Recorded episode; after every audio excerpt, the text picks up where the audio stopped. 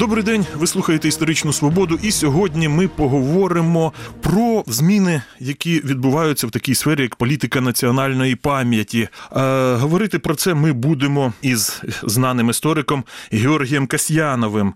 Георгій Касьянов, завідувач відділу новітньої історії та політики Інституту історії Національної академії наук. І от, власне, він спеціалізується на історичній політиці.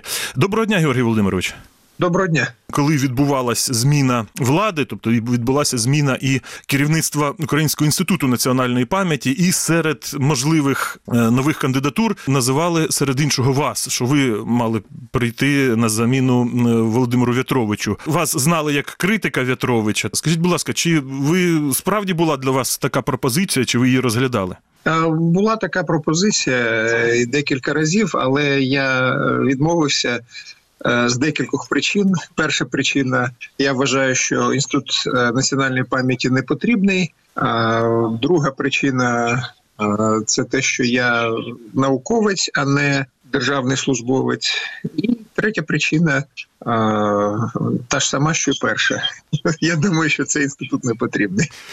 Сусіди України активно дуже займаються історичною політикою. Тобто, якщо ми подивимось на Польщу, то побачимо, що в цій державі дуже активна історична політика. Якщо подивимось в зворотній бік на Росію, так само. І причому історія стала одним з таких е, полей, на яким ведеться інформаційна війна українська російська. Як ви вважаєте, чому в таких умовах складних, коли тиск іде, зокрема, і в історичній площині на Україну, така установа не потрібна?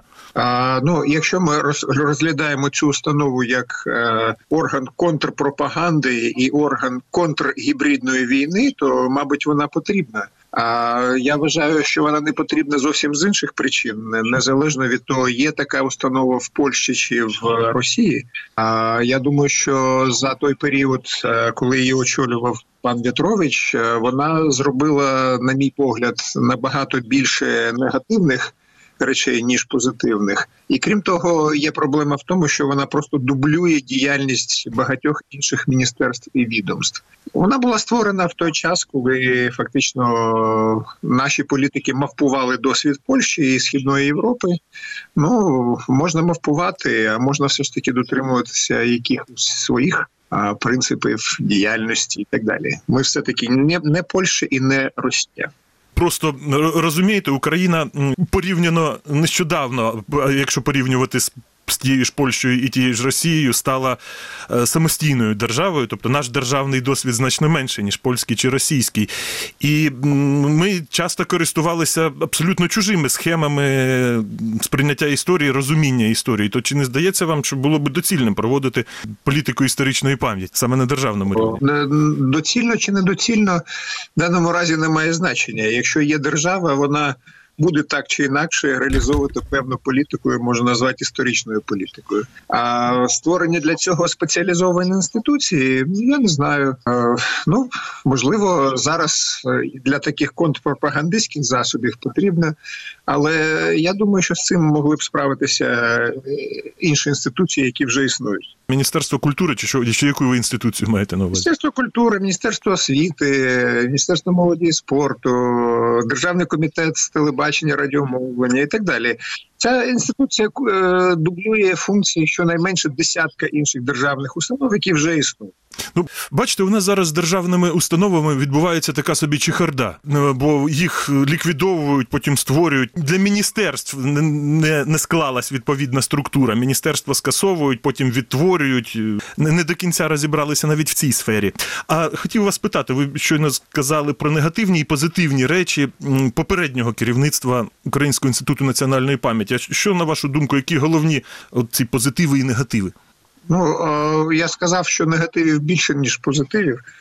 Взагалі говорити про інституцію, що якийсь є позитив, про інституцію, яку ти вважаєш, що вона не потрібна, досить важко. Так треба ставати на позиції цієї інституції і виходити з, з доцільності її існування, які ти не визнаєш доцільність. Щодо негативів, це очевидно, розкіл суспільстві поглибився значно. Це можна пояснити різними причинами, але одна з них одна з цих причин це бурхлива діяльність інституту національної пам'яті, зокрема в галузі того, що вони назвали декомунізацією. Тобто ви вважаєте, що декомунізація це була невдала кампанія?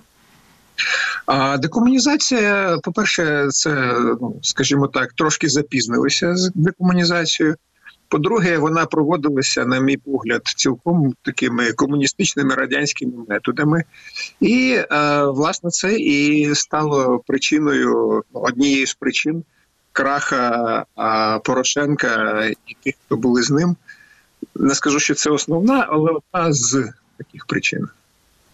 Ну, але з іншого боку, можна сказати, що достатньо велика кількість його прихильників це теж до певної міри результат е, і кампанії декомунізації. Можливо. Е, хотів вас спитати зі зміною. Керівництва Українського інституту національної пам'яті після того, як його очолив Антон Дробович, е, як би ви оцінили е, зміни в політиці національної пам'яті? Ну поки що а, того радикального повороту, який очікували, не відбувається. Але що можна справді віднести до позитивів, що набагато більш збалансований підхід зараз до питань політики пам'яті. А і головне, і це дуже важливо, це те, що а, нове керівництво робить те, чого зовсім не робило попереднє керівництво воно це нове керівництво почало говорити з людьми і почало організовувати справжній діалог, а не його імітацію. А ви б не могли якийсь приклад вдалий такого діалогу навести? Наведу приклад е, з відомою тачанкою в е, Херсонській області. Пам'ятник легендарній тачанці, так так, так. Люди поїхали туди командою і розмовляли з місцевими, і на мій погляд, е, ну досить вдало розмовляли. Саме так і треба було робити в попередні п'ять років: їхати, розмовляти. Ну там були інші мотиви, і там була політична доцільність е, і так далі. Така, як, як вони її розуміли. Ну результати вони на собі самі відчули. А от яке ваше бачення? Е, що робити з пам'ятниками радянської доби, з пам'ятниками от радянським діячам, от з цією ж легендарною тачанкою, з тим самим Миколою Щорсом, який у Києві. Біля Миколи Щорса я би Миколу Щорса е, залишив там, де він стоїть. Я би поставив біля нього якийсь інтерактивний екран, де кожен бажаючий міг би ознайомитися з тим, хто такий Микола Щорс, чому цей пам'ятник тут стоїть, яка його історія. Ну і якісь погляди на цю постать це можна зробити досить е, легко і за невеликі кошти. Так само варто поступати з іншими пам'ятниками, які ще залишилися, якщо вони являють собою якусь певну художню цінність, а багато пам'ятників чи там інших об'єктів, таких як панно, мозаїки і так далі, справді е, можуть являти собою художню цінність. Треба просто пояснювати людям, що це, звідки, що воно означає, і так далі. А що стосується тих, що позносили, позабирали, очевидно, що тут на поверхні відповідь треба зробити парк е, комуністичного періоду, чи як його там ще назвати, і е, ну, заробляти на цьому гроші. Е, я минулого року був у Ризі, і там в центрі міста ще за радянської доби поставили пам'ятник е, червоним латиським стрільцям. І ну, він такий з червоного граніту, от, до речі, того, що з Житомирщини. Але от зараз за теперішніх умов там змінили табличку, і це став пам'ятник не червоним латиським стрільцям, а просто латиським стрільцям всі часи їх існування, і коли вони були не червоними, а воювали там в складі, скажімо, російської імператорської армії. Ага. А Як ви вважаєте, от чи це корисний досвід пере, якби переінакшувати пам'ятники старим пам'ятникам надавати нового змісту? Ну, у нас а, вже є такий досвід, коли Леніну додають там а, трошки вусів а, і волосся, і, і, і там щось ще роблять з ним і перетворюють на Шевченка. Відомий приклад з Волновахи, де а, місцева рада перейменувала пам'ятник Чапаєву в пам'ятник Козак. Ну це радше анекдотичні випадки. А, Ну, це це складне питання. Перепрофілювати пам'ятник не завжди можна. Якщо це пам'ятник Щорсу, може назвемо його пам'ятник Кравчуку, подейкують, що це з нього робився портрет. А в будь-якому разі в усіх випадках треба говорити з місцевими людьми, власне, з місцевою громадою, якій власне цей пам'ятник так чи інакше належить, і з ними з'ясовувати, що з ним робити. До речі, от ви сказали переробити е, Леніна на Шевченка. Ну, даруйте, в них здається надто різна фактура, щоб я собі от не уявляю, як Шевче, як з Леніна зробити Шевченка. Надто у них різні обличчя. Ви, ви справді це- знаєте такий досвід, що, що таке десь відбувалося? Так, такі є. Це не моя пропозиція. Те, те, те що е, в деяких місцях зробили. Я це описую в своїй книжці. Там е, про це згадується. Це на матеріалах місцевої преси. Може, це якісь жарти були в пресі, вони так пожартували? Ні, ні, ні, це там були фотографії, там зробили так. Ну е, у нас, як кажуть, народ мудрий. Ну, ось він так свою мудрість е, демонструє. А днями, до речі, Антон Дробович в одному з інтерв'ю сказав, що у Києві бракує пам'ятника Симону Петлюрі. От на вашу думку, яких пам'ятників бракує і в Києві, зокрема, і в Україні загалом? Я думаю, що нам не бракує пам'ятників, е, і тому ставити нові. Ну, нехай громада вирішує, потрібний їй Петлюра. Ну, давайте поставимо. В Полтаві ж поставили пам'ятник Петлюрі. Ну, Давайте чимало де в, Кам'я... в Кам'янці-Подільському, наскільки я знаю, теж поставили Ага. пам'ятник Петлюрі. Ну, він мандрував багато в, в ті роки. Можна всюди поставити, де він був. Мені моя е, думка така, що пам'ятників нам не бракує. Якщо потрібно, хтось захоче нові, то ну, такі треба радитися з місцевою громадою. Ну, просто Київ це ще і столиця. Тобто тут е, навіть в умовах децентралізації він якби позиціонується не лише з місцевою громадою, а з усією Україною. Ну, після того, як в Києві з'явився проспект Бандери або е, англійською Бандера Авеню, е, я вже нічому не здивуюся, і я якось ставлюся вже до цього. Знаєте, мені це все вже набридло просто. Е, Одна з таких гучних історичних дискусій останнього часу була довкола ідеї перейменувати станцію метро Дорогожичі на стан... назву змінити на станція Бабин-Яр. Е, Як ви вважаєте, от сама ця дискусія на вас, яке справила враження, і ваша думка з приводу такого перейменування? Вона справила на мене гнітюче враження. Я не думаю, що треба перейменовувати станцію на Бабин Яр. У нас є станція Дорогожище, вона цілком відповідає історичному е, контексту. Ставити е, в назву Бабин Яр, ну знаєте, як там е, противники казали, що давайте назвемо там станцію метро Аушвіц чи ще якось. Є, там буде, буде, як я сподіваюся, нарешті меморіальний комплекс, музей, і там буде своя ця назва. А робити ну, з такою назвою надто вже контекстуальною станцією метро, мені здається, не дуже добра ідея. Зараз е, вже кілька років ми бачимо, як е, в Росії все таким е, помпезнішим, все більшим стає культ Дня перемоги, культ 9 травня. От навіть російські оглядачі, які критично ставляться до чинної російської дійсності, кажуть, що цей культ набув просто таких е, не- не- не- неймовірно помпезних форм, називаються, навіть вигадали для цього термін побідобєсія. Тобто, ну фактично 9 травня стало для теперішньої Росії тим, чим для Радянського Союзу було 7 листопада, таким якби головним е, державним святом, е, головною такою ідеєю. Тобто, то був день е, більшовицького більшовицької революції, чи як кажуть, перевороту.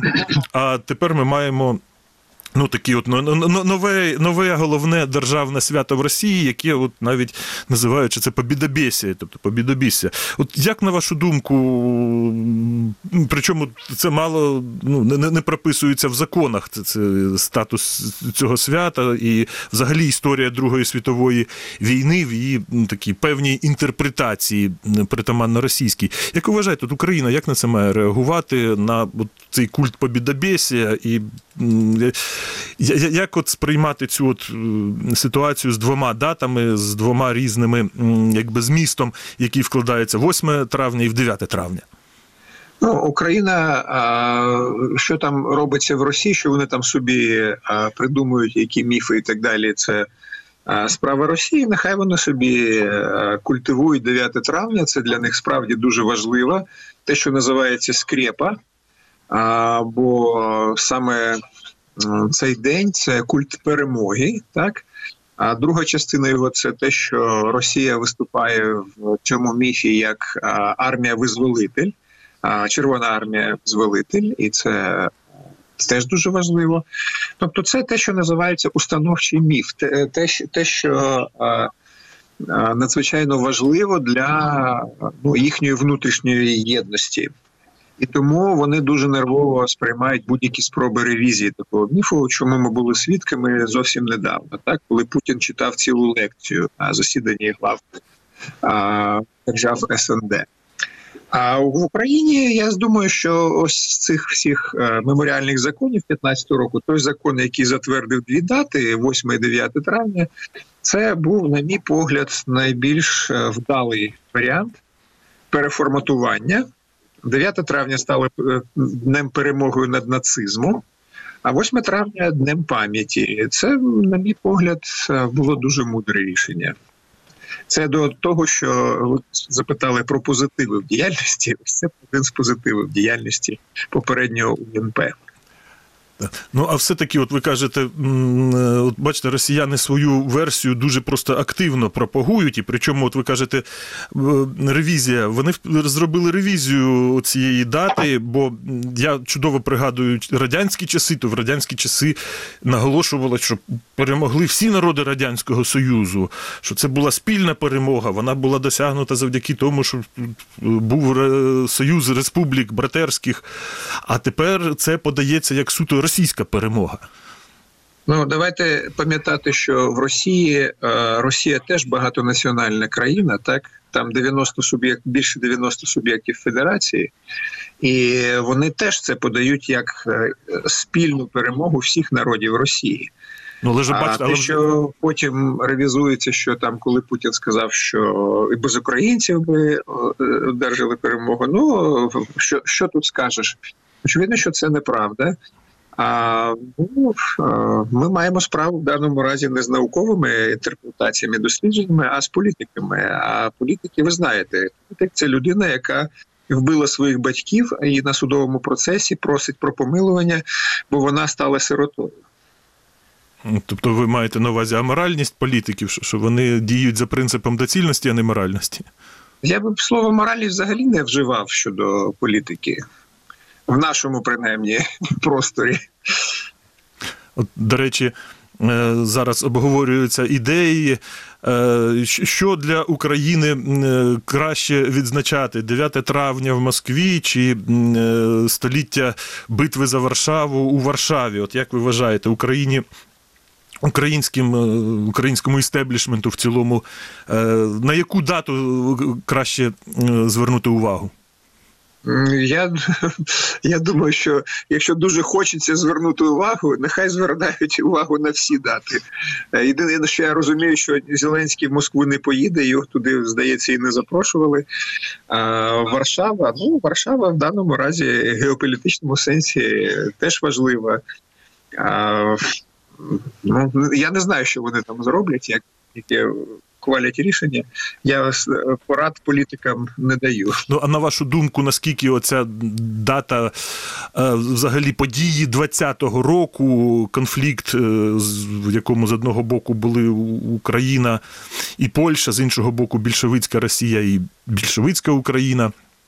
Ну, наскільки зараз це актуально, наскільки зараз ну, це, це важлива віха в українській історичній пам'яті, і це треба відзначати на державному рівні. Якщо сприймати це крізь призму а, історичної політики і політичної доцільності, то очевидно, що це а, означає брати участь в конфлікті.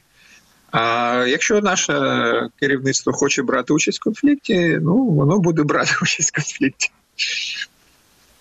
Дякую. Це була історична свобода із істориком, завідувачем відділу новітньої історії та політики Інституту історії Національної академії наук Георгієм Касьяновим. Ми говорили про політику е, національної пам'яті та про ті зміни, які в ній відбуваються. Передачу провів Дмитро Шурхало. На все добре.